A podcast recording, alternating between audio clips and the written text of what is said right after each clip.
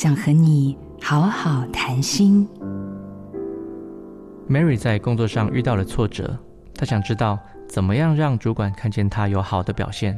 她告诉我，前一阵子公司经理决定把同事 George 做升职，她觉得很困惑，怎么会把升职的机会留给他比较资浅的员工 George 呢？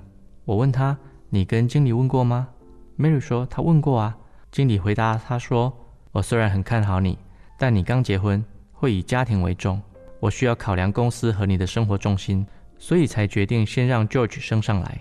我再问 Mary，你说经理对你赞誉有加，他是怎么称赞你的？他说我做事勤快，交的报告很完整，我觉得我的付出被人家看见啊。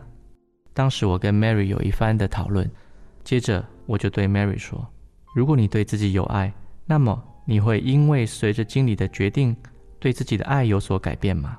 如果不会有改变，你也允许经理是一个自由之人吗？我们每个人都是一座冰山，在看见自己的资源之后，连接的自由的渴望，这个时候会让我们更有力量、更安稳。跳脱惯性思维，开启冰山对话。我是李崇义，做自己的主人，找回你的心。印心电子，真心祝福。好家庭联播网，中部地区古典音乐台 FM 九七点七，北部地区 Bravo FM 九一点三。